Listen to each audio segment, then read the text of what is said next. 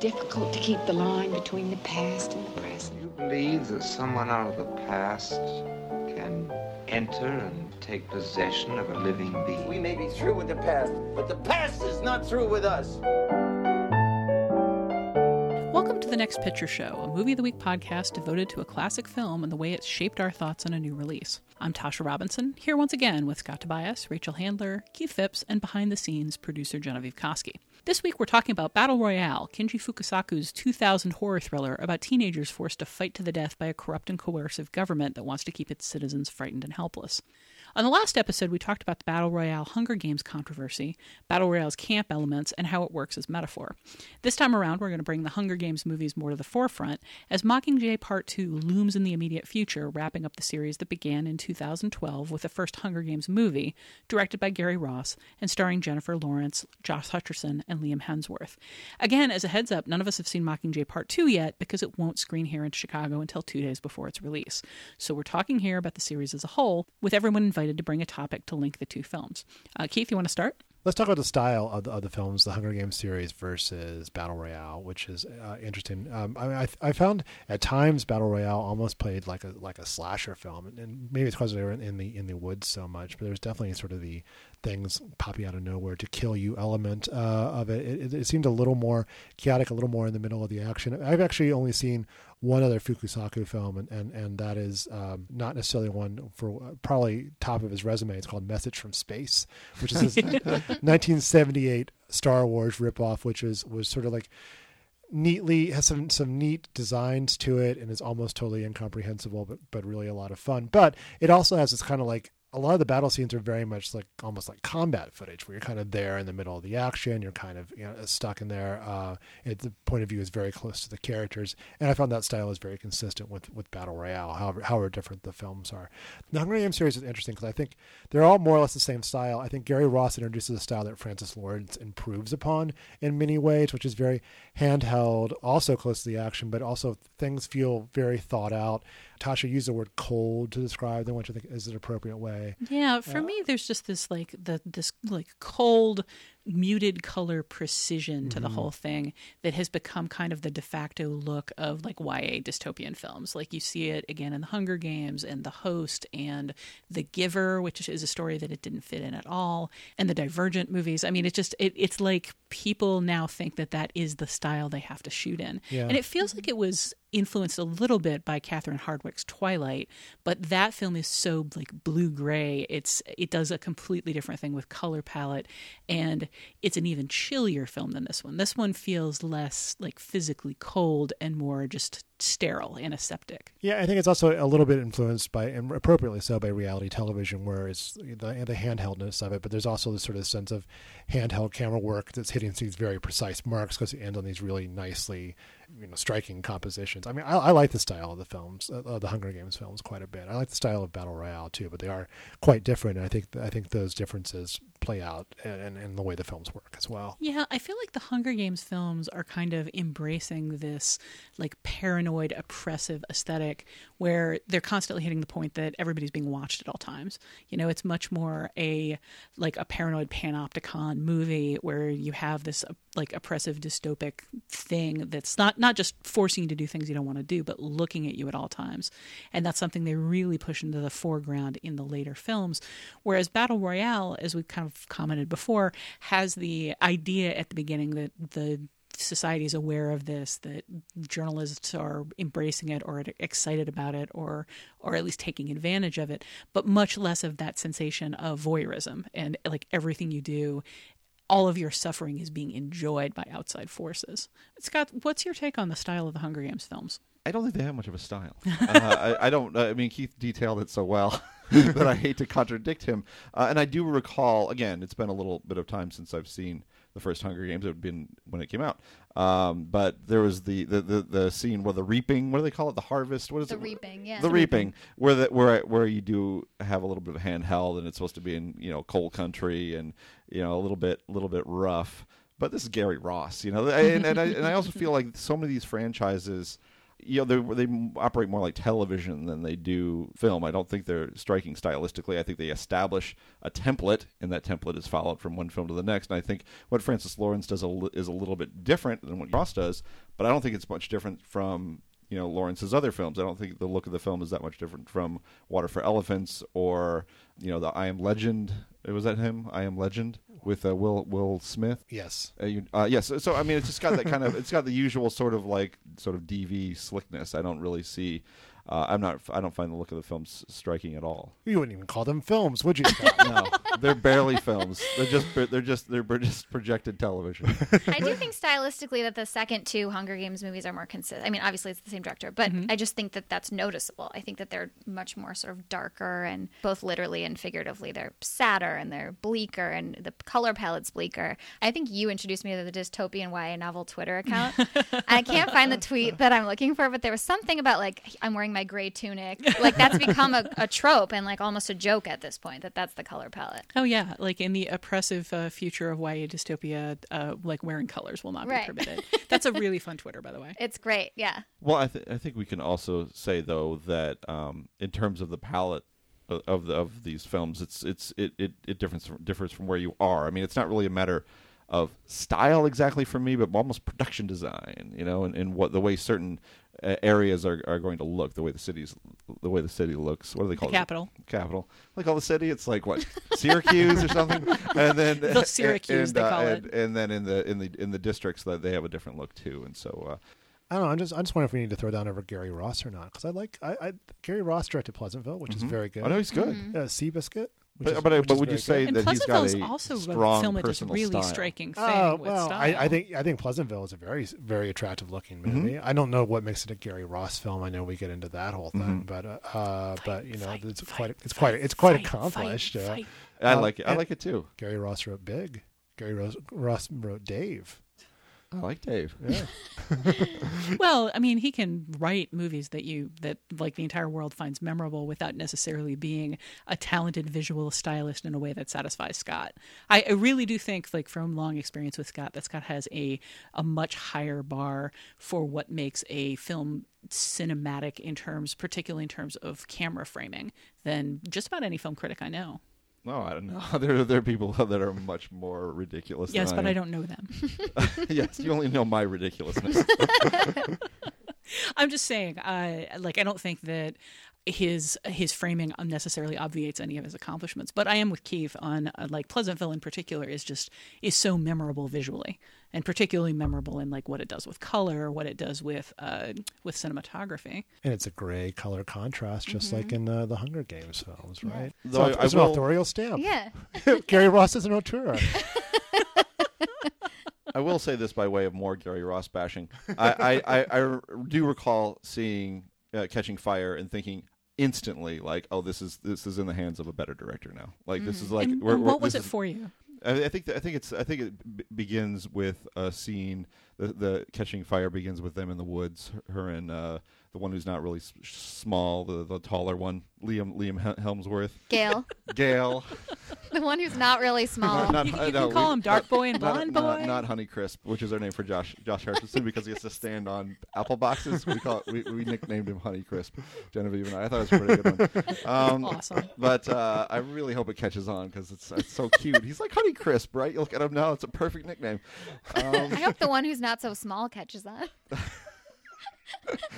I'm just going to start calling him Brilliant. Applebox. the one who's not so small. That's like a, that's like a dystopian YA name, right there. like in all caps, right? Oh, she has spoken to the one who is not so small.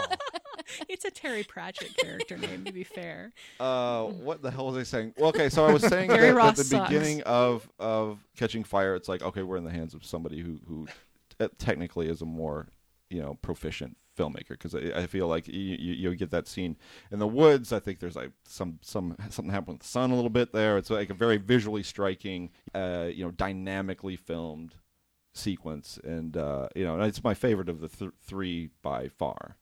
Uh, I don't know about the rest. of. Rachel, where do you stand on the great Gary Ross controversy? Like, do you actually feel feel a difference between Hunger Games and the other films? I, I do, yeah, I definitely do. I mean, I think I felt the same way. I was, I was, I mean, I, I read all the Hunger Games books. I was kind of iffy about them, but I was excited because Jennifer Lawrence to see the movies. I think the first one I was sort of not really impressed by, and then the second, it, the the further along it got in the series, the more into it I was, and by the third one, I was totally hooked and you know sobbing in the theater. Although it takes nothing for me to cry in a movie, so Well, there is uh, one big difference, I think, is the both as the series progresses, and a big difference between Hunger Games and Battle Royale. And Scott, that plays into the topic you wanted to bring up. Uh, that would be violence. uh, uh, which, oh, my beloved violence. you know, uh, yes, my topic is violence, which I mm, I enjoy violence. one big problem I have with Hunger Games, uh, one big problem I have with the Hunger Games movie movies is the violence. I mean, here's a movie about, or a series of movies about a bunch of kids killing each other, and there's hardly a drop of blood in it. It's completely sanitized to get a PG 13 rating. Uh, Battle Royale, on the other hand, uh, fought through bans, censorship, controversy in order to show how a scenario like that would really play out. You know, and, and of course, my problem with Hunger Games is the problem I have with American action movies, period. Uh, we accept this sanitized, bloodless violence as the norm, and it contributes to a culture that doesn't understand what real violence looks like. You know, so I, I understand. Again, it's a commercial thing. They have to, the kids have to come see the, this movie, uh, The Hunger Games. But it's a problem. I mean, it's a problem, and in in knowing that context, knowing the context of, of what what our rating system is and what kind of audience they want for these movies, it, it doesn't lessen the fact that, that that it's wrong for the films. And I think we should really be able to see what kids killing each other looks like. Were the were the subsequent films in the series also rated PG thirteen? The subsequent films in The Hunger Games series. yeah, they're all none of them are. yeah. Because it just it seems to me that like the series, the source material, the series gets darker and darker as it progresses, and it feels to me like the films do as well. I associated that partially with the change of directors, but I also just associated with uh, the fact that the first film was such a success. Like a successful film gives you a lot more leeway to to trust your director, to trust your team, to trust that whatever you put in that film, people are going to accept. People are, are not going to question it as much or resist it as much. And it seems to me that when the first Hunger Games movie came out, there was a pretty big controversy about, you know, how are they going to handle kids killing kids on screen? And the answer was, let's do it as like decorously and briefly as possible, especially with the first big massacre. There's just sort of a, an aesthetic feel that's like, ah, the camera got bumped and everything's jumbled and a bunch of people died, and uh, now let's get to the the sad, decorous mourning part. So, like, it, it just seems to me that as the film series has gone on, they've trusted in the violence more, but at the same time, maybe it's not bloodier violence. they figured it out. I mean, I, I, it's not you know th- there are the the roadmap for doing this is already out there. I mean, there are so many PG thirteen rated action movies that you just don't have you don't just show blood. You don't show any blood. That's it. That's and then you can do whatever you want. it's worth noting that while Battle Royale was apparently controversial in Japan at the time, uh, this film was released with the second highest rating, which is R15, which means you had to be 15 to go see it. It was Oh, not even even the most restricted rating you could have for a film, and it's far more explicit than the Hunger Games film, Oh yeah, I should say to so. say to say the least. I would argue, though, Scott, that it's not necessarily more realistic violence. I think it's very sort of Tarantino-y violence. It's comic booky. I don't know that that's. I mean, I've never killed someone, so I can't say for sure. You just stab them in the but butt. right, but when you slice someone's throat, I don't think there's like a geyser of blood. I mean, again, not sure. There's That- blood though. Right, of course, but I think it's it takes it to the opposite extreme. I mean, one's sanitized and one's comic booky. I don't think that it's more realistic. Well, yeah, I mean, part of the comic book affect of Battle Royale is people are constantly getting riddled with bullets and their bodies jerk around and they fall on the ground like covered with blood spots, but there aren't holes in their clothes or their mm-hmm. bodies. There, there's a very few like actual physical effects that are open wounds on people's bodies. Right. For the most part, it's just there's blood spattered everywhere. And by the end of the film, everybody just looks like they've been drenched in blood. Mm-hmm. But it doesn't feel because it's blood that doesn't necessarily come from a, an obvious source. Uh, except in a few cases where somebody's like throat gets blown open, it it makes it feel cartoonier. Right. It's like again, it's like metaphor. It's a metaphorical blood. They're all steeped in metaphorical blood by the end of the movie, and like who that blood came from from isn't as important as kind of the concept of blood. And they're also, I mean, ta- what, the when the girls on the hill get shot, and then they're like, "We've always had a crush on you." Like, it's not real violence. I don't think it's any realer than or than the Hunger Games is. I think it's just a completely different type of violence. No, but it's but there's I'm just saying there's blood. Uh, that, that's ultimately what I'm Period. saying. Like That's all we need. there will Uh, be you blood. know, it, it, there's candor there in saying this is our premise and this is what the result of that premise is going to be. And I don't think that the same candor carries over uh, in the Hunger Games. I think the most telling point, uh, the thing that kind of confirms everything you're saying, is the way the death of Rue is handled in the first Hunger Games film, which is which is you know bloodless and sort of like played as very kind of like you'd see it if you saw it in a TV show or saw it in like a TV show that could air in prime time. Very, you know, it's, it's a sad moment, but there's not nothing that really drives the impact of that home. And yeah, I get it. It's a, it's going to have to be a PG-13 film, but but that's a compromise that's very evident in the film that actually made it to the screen. Well, at the same time, I mean, what does drive the point home, unless you're a merciless racist, because there were people who, who said they couldn't they couldn't mourn her because she was black, and it just kicked off this insane online controversy because people are idiots. But that aside, And racist idiots too. Right, yeah, super racist idiots. Um, the what brings it home is Jennifer Lawrence's performance around Sure. her death, and uh, you know she, I mean, th- these movies did amazing things for Jennifer Lawrence. They weren't her first films by uh, a long shot, but they really, really boosted her profile as a superstar.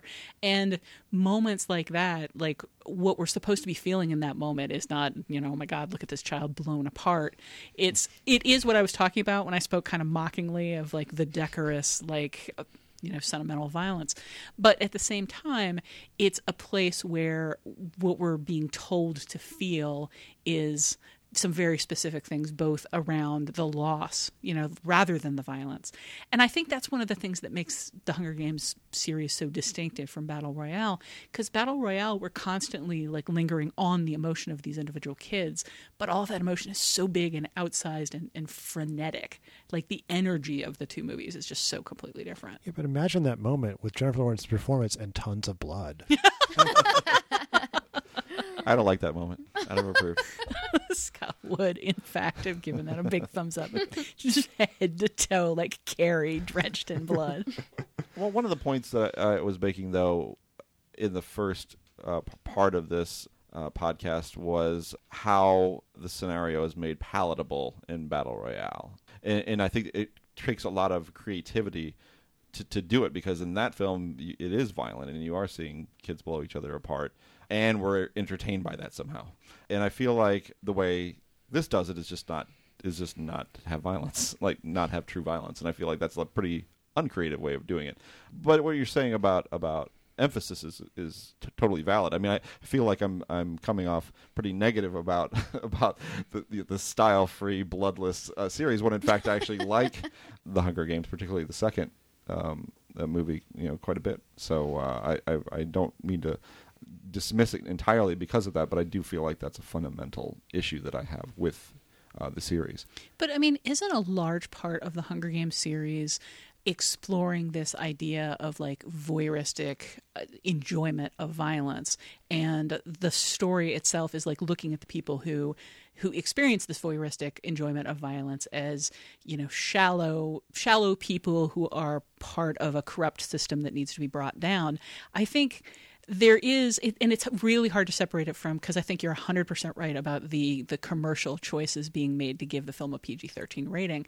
But at the same time if the film was like full of like ghastly bodies being ripped apart and like really trying to double down on the uh, violence and the grotesqueness of the violence that it would be giving us the voyeuristic things that it's saying that we shouldn't be enjoying. I mean it, it feels like that condemnation would become hypocritical if it was also like feeding our bloodlust at the same time it was condemning these people for their bloodlust Well, who's it condemning? I mean, you, you feel like who whose bloodlust is being condemned? Oh, everybody in the Capitol that sees the death of these teenagers as just as entertainment. I mean, one of the one of the big tensions in the Hunger Games story uh, is the the tension between the people who are suffering and dying and the people who are seeing it as entertainment and not really taking it not taking it seriously and not feeling the weight of it. I mean, the whole point of the Capitol as a system is that it's like a bunch of decadent people who are very divorced from the realities of life because everybody else in Panem is working to keep them like satisfied and, and rich and in the life of luxury and divorced from reality. And all of the districts are specifically being held down by the Hunger Games as a reminder of how little power they have. But I, I guess I'm, I guess my question is is are we to take the audience's reaction to what they're seeing differently? I mean, do the uh, in terms of its value as this bread and circuses thing, do we see the Capitol, the people in the Capitol, seeing it differently from the people in the other districts who might be perfectly excited about their people kind of kind of triumphing and, and excited about people in rival districts not triumphing? I mean, do you see different? Do you, do you see uh, those audiences being different? And being distracted in the same way because that's the whole idea of red circuses is that is that distracts you from the fact that you're in this this horrible you're living in this horrible objectionable totalitarian state anybody else want to feel that before i before this becomes a me and scott yeah. i mean it just sounds like sports to me yeah no it is it is no, we have the NFL. The NFL is basically the Hunger Games. Well, right. People aren't forced to participate in the NFL. They're they're paid millions of dollars to pay, pay to play in the NFL. Or are they? Oh my god! Have no, we been? Has but, Scott been enjoying a blood sport this whole time? But we, but we do, but we do uh, accept chronic head injury and right. things like that, uh, just because it's kind of this fun sport that we enjoy. Yeah, I, I don't get that reading of it at all. I mean, I we see the other districts, people in the other districts watching the Hunger Games at various times throughout the series, and they're clearly being compelled to be there at gunpoint. They're clearly watching their the children of their district die on screen um, with like an air of, of suffering and misery. They're mm-hmm. watching their children be executed for somebody's enjoyment as a as an indication of how powerless they are. And that for me is actually one of the big problems with Battle Royale is I like the element at the beginning where the the journalists are showing up and making a circus of the whole thing because supposedly the reason Battle Royale was created was to punish youth and to tell them to keep in their place. And if the youth of the nation don't know this is happening, like how do you get there from there? Yeah, I mean, we that gets down to the whole thing where where that's part of battle royale I, I, don't buy. I don't see it as an effective tool for, for keeping the population oppressed. Maybe in part because we never really leave the perspective of, of the kids or or the island once once they get there. You have the the you have the beginning and a couple of flashbacks, some of which are only in the director's cut apparently.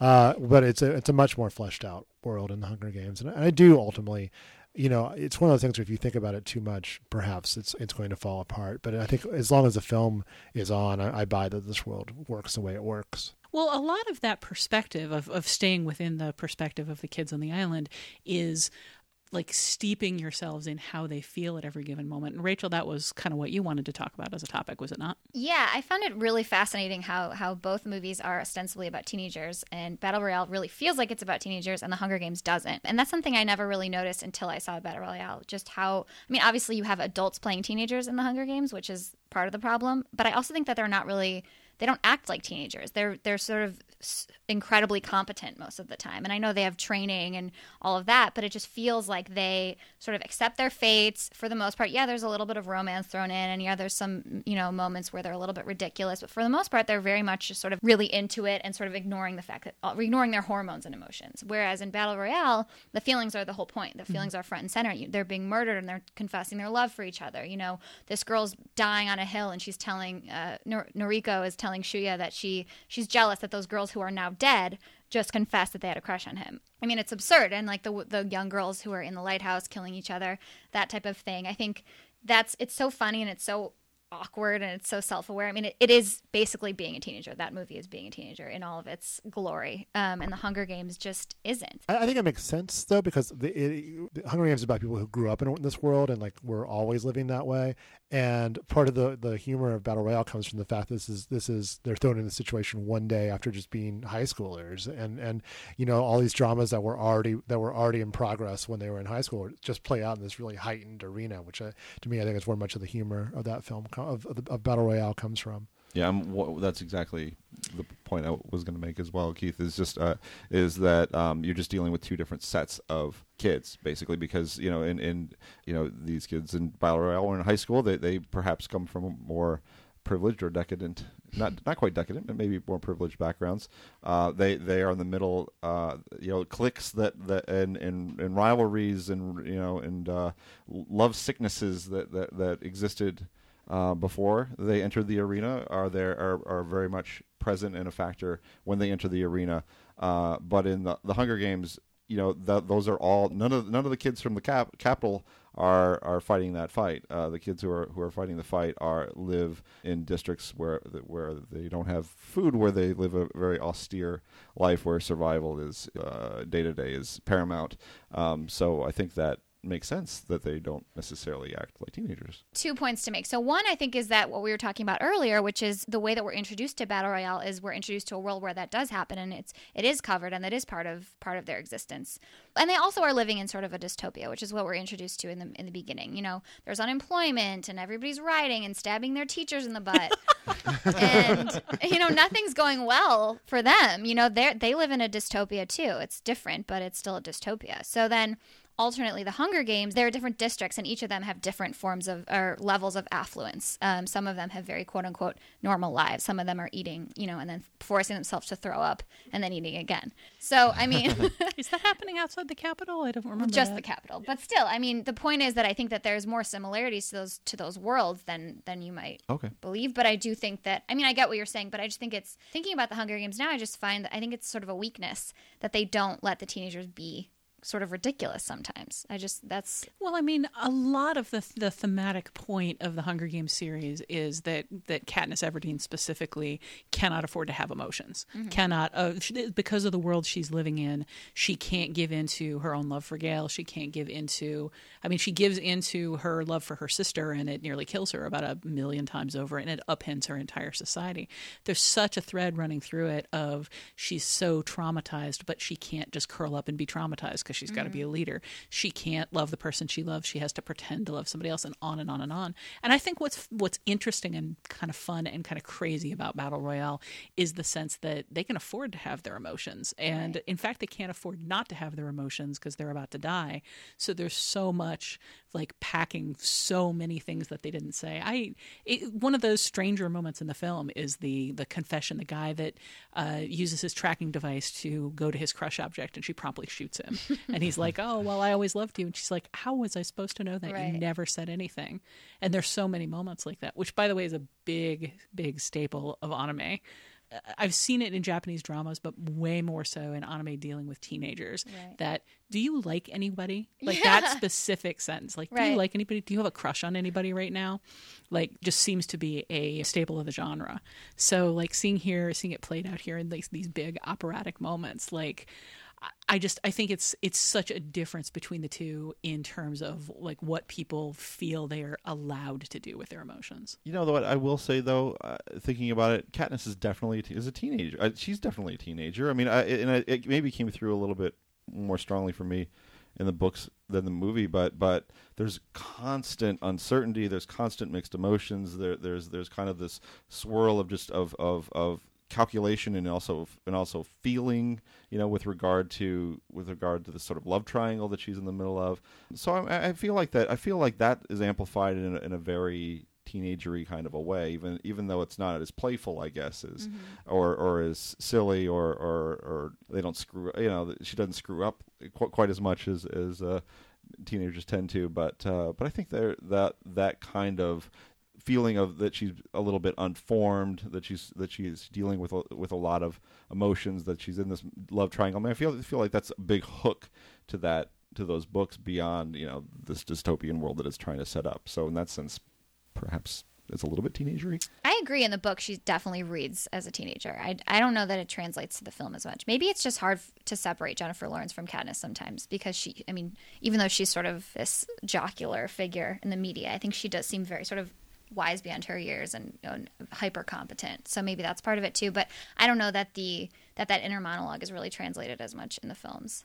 Rachel, since this is your topic, I'm I'm curious what you make of how the two films handle trauma because I like one of the things I said kind of in the intro was a battle royale feels to me like much more about the immediate human cost of all of this violence, whereas like the Hunger Games kind of explores it over a long period of time, but in a very different way. And I'm sort of curious what you make of the contrast there. Yeah, I mean, there's very little.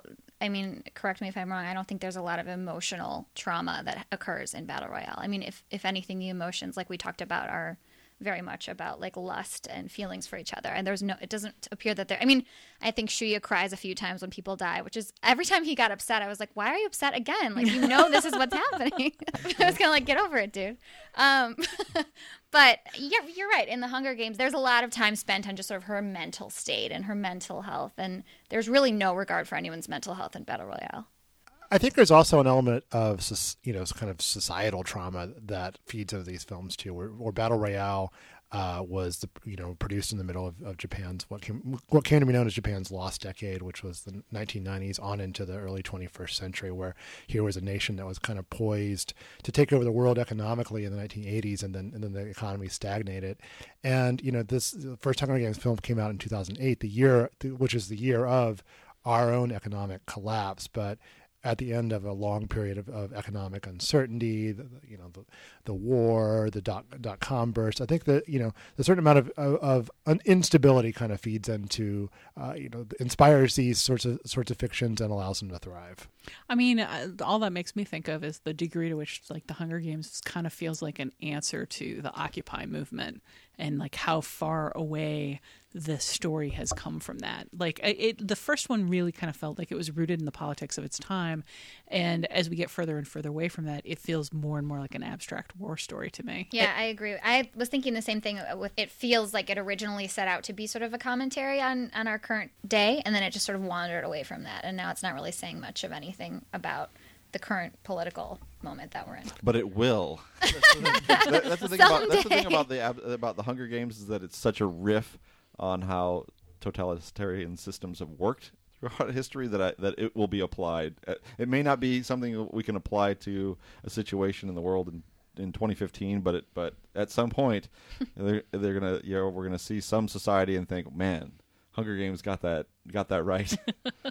well, if uh, Mockingjay Part Two in any way involves uh, drones or drone cameras, everybody's going to say it's all about drone strikes because that it feels like that's been like for the past ten years. That's what every movie has been quote unquote secretly about, and uh, I feel like we've we've said all we need to say about drone strikes specifically via like YA dystopic fantasies. Um, just briefly, uh, it's I think it's worth talking about. Uh, my my theoretical topic was just sort of like the YA genre and like how it's changed since these movies and how it's changed as in part as a result of these movies. I do feel that we're seeing an awful lot of movies these days that are like violent dystopias about uh, young people overturning uh, oppressive regimes because the Hunger Games were such big bestsellers that a whole bunch of other people wrote stories like that. And many of them are also becoming movies, which is where you're getting your. I mean, I think The Giver finally got made after Jeff Bridges trying to make it for more than a decade because somebody said, yeah, if you kind of squint and cock your head to the side, I guess we could find a way to make it about teenagers fighting uh, like a oppressive regime instead of what the book's really about. Um, but it does seem to me like we're finally kind of clearing the the leading edge of that wave, and we're finally starting to get more and more stories about teenagers that aren't about uh, teenage heroes fighting in a depressive landscape.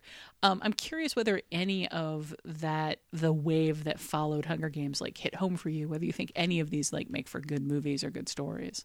I've largely avoided it uh, in part because uh, you know it was a matter of me not grabbing the review. We were signing reviews and then and not hearing great things about it. Um, I feel like I should catch up. I feel like I should catch up on the Divergent series because it's filmed here in, in post-apocalyptic Chicago. Jenny was shaking her head violently enough know, that we might I actually one hour of Divergent, and I was like, I must stop. Well, I, I would I mean based on I, again, Divergent would be the only one I, I have seen and could could comment on, but uh, Divergent will definitely show you how good the Hunger Games is in terms of just in terms of just laying out the world and making sense of the world because the world of Divergent and the way the whole thing works is beyond dumb.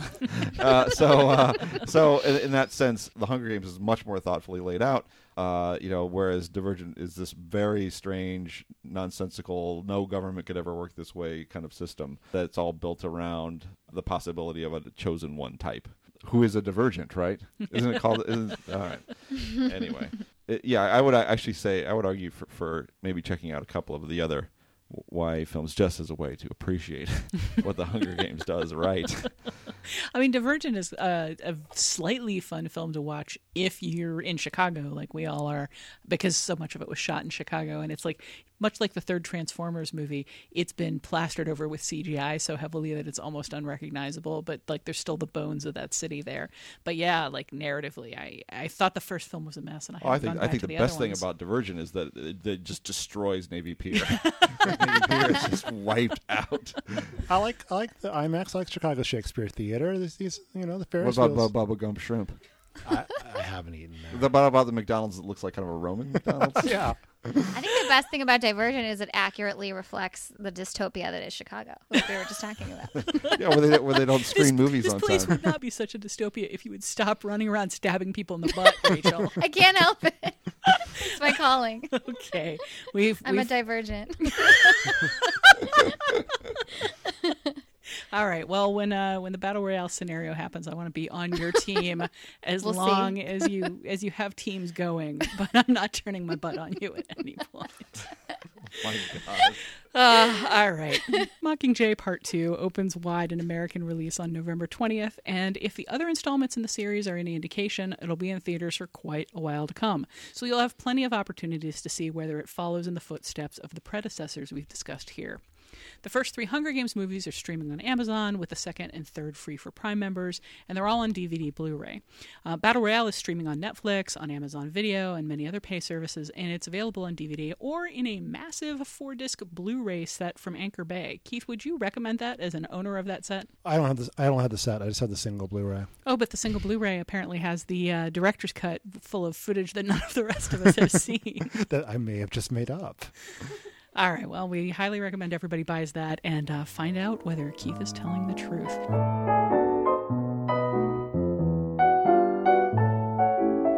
Finally, it's time to catch each other up on films or film related items we've seen in the interim since our last podcast. We're calling this segment Your Next Picture Show in the hopes that it'll put some interesting choices on your radar.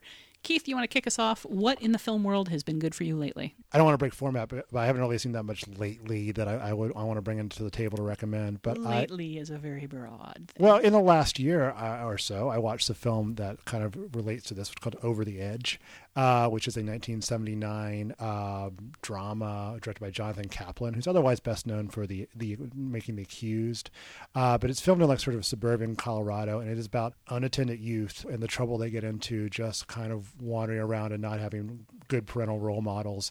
And it starts off as you know, uh, fairly fairly unnerving film, and it goes to some very strange extreme places. Not quite battle royale level extreme, uh, but uh, definitely um, something to recommend. A good another with If Lindsay Anderson's If another good pairing for battle royale or the Hunger Games, I guess. And it features a young Matt Dillon and and some uh, uh, some fine songs by uh, Cheap Trick on the soundtrack. I have not seen it. Have either of you guys? No. Hmm. All right, so we all That's need to take rep, uh. Keith's recommendation. Yeah, All that's a deep cut. Scott, what do you have for us? I have a film called James White. James White is uh, a film that is directed by Josh Mond. It's his first film, but he is part of the Borderline Films Collective, uh, which includes uh, Antonio Campos, who did After School, and um, Simon Killer, and Sean Durkin, who did Martha, Marcy May, Marlene. Uh, this is his first film. It's a very personal film. It's about kind of the screw up who's just getting over uh, the death of his father, who's been kind of absent, but uh, his mother, uh, who has had cancer before she relapses, and he has to sort of take care of her. And uh, he leads a very irresponsible, sort of hedonistic lifestyle. He has kind of this f- fight or flight response to this very difficult situation, and uh, and he kind of goes through with it. And it's it's it's done with great austerity and intensity. I mean, you, you- the Borderline Films guys definitely have that Michael Haneke influence, and this is sort of like their amour. I guess would be the comparable thing, hmm. but but but it's much. It's not nearly as cold as Amour. It's it's it's it's as honest as Amour, but it's very very emotional. And uh, and Christopher Abbott, who people know from Girls, he's he's the lead, and he's he's he's basically he's a young Marlon Brando. I mean, he's a young he's got that bruised masculinity, and it's just it's a heartbreaking film. I mean, it absolutely just crushed me, and I think it's got a lot of integrity and you know I know people kind of shy away from cancer narratives or shy away from things that are hard to watch, but I think it's very much worth going through because it's a, just a, a great movie. Scott Tobias always going for the trauma. Rachel, So I just interviewed uh, Lake Bell for Uproxx. nice. Shout out for Keith right there. I hear Um, good things about this Up Rocks. Right? Hmm. She was delightful. Um, and I for to to interview her, I watched her movie, which is coming out in the U.S. this weekend, so November thirteenth. Man Up. It's a rom com. It's Oh, British. I saw that at uh, Tribeca. I thought it was just charming as hell. It's uh it's the, an all British cast except for her and she does an impeccable British accent. And I don't know if you guys have seen the show Catastrophe on Amazon um, with Rob Delaney Oh, yeah.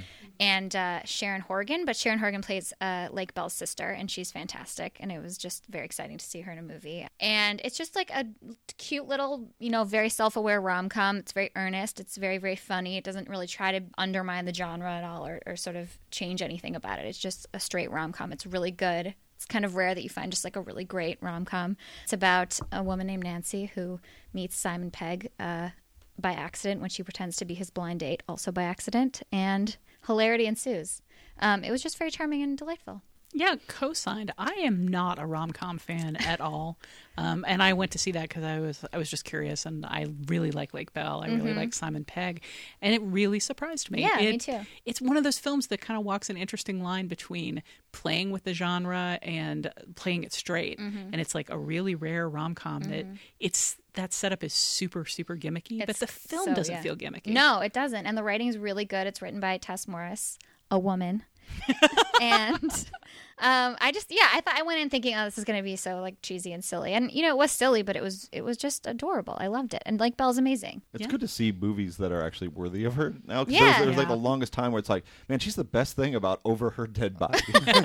um, but what, what about you, Tasha? What did you like? Uh, what, what do you have to recommend? I'm actually going to recommend uh, the Peanuts movie, which I saw in the theaters, and that movie has has kind of gotten a, a rough road to hoe. Like the the reviews of that have been a little bit mixed, and I've gotten into it on Twitter with a few people, including uh, our old A.V. Club intern Kevin McFarland, who's now a writer at Wired and who hated that movie for reasons that normally would be triggers for me, like the fact that it's all about this sad sack who can't talk to a girl and how he can win her through like doing cool things around her.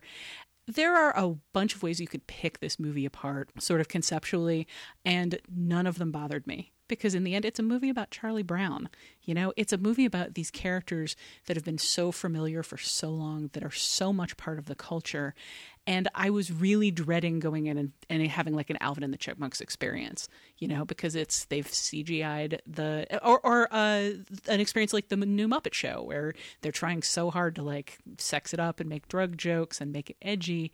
I was expecting something like that, and what I got was something that could have come out on TV in the 1970s, except that it's it's visually beautiful in the manner of a 2015 CGI film. They're so respectful to the tone of the classic things that people our age grew up with. They're so respectful to the characters, and they're really respectful to Charles Schulz's art. I think it's fascinating how they created these like 3D rounded uh, CGI characters, but then they used Schulz's lines like just throughout the art, especially in drawing their faces. Animation wise, it's a really, really interesting hybrid. And narratively, it's just it's a really cool like throwback to things that I have fond memories of. Am I the only person that's seen this movie? I, I think I'm going to see it this weekend. Yeah, I haven't I, seen I'm, it. I, I'm was- interested. I was- you seem to seem kind, really, more than me. Yeah, no. I mean, when I heard good, when I read the reviews, I kind of like phew, because I want to take my daughter to it. I don't want to take her to a bad Peanuts thing. I want to like I want to like her to like Peanuts. You know. Well, and I think that, uh, it's a relief to hear you say that you like it because I think you, like myself, have a kind of a Blue Sky Studios allergy, right? Mm-hmm. And they're Yeah. the one, they're, they did Ice Age and Rio and those type of movies, which are just these really sort of bright, garish, you know, star voice filled joke fests. Very And- vaguely shrill, unpleasant. Yeah, and it, which seems so off for the for what Peanuts is at its core. But you're saying that is that they've got it right. Well, here's the other thing. Like, longtime uh, friend of all of us, Noel Murray, I think, uh, like pegged the Ice Age movies in a way that I'd never understood before he he wrote about how essentially those movies are about a bunch of like forty something dad types that are worried about like whether they're still cool, and like you you get all of this like thing with Scrat the squirrel running around that's aimed at like four year olds, and then you get this narrative about you know am I aging, balding movie executive, still a cool dude. and you know, Noel was always just like, "What? What exactly does this have to say to children?" The Peanuts movie is a movie for children. It's a movie that I think parents can appreciate on a nostalgic level, but it's not constantly firing jokes over the kids' heads. The two of you who have small girls, like, I am so curious what you make of the film, and I'm also super, super curious what the kids make of the film. So I'm really hoping that we can hear about that at some point. Well, my daughter liked Hotel Transylvania too, so Yeah, they know, like I- I- everything. I, I can pretty much tell you that they're going to like it.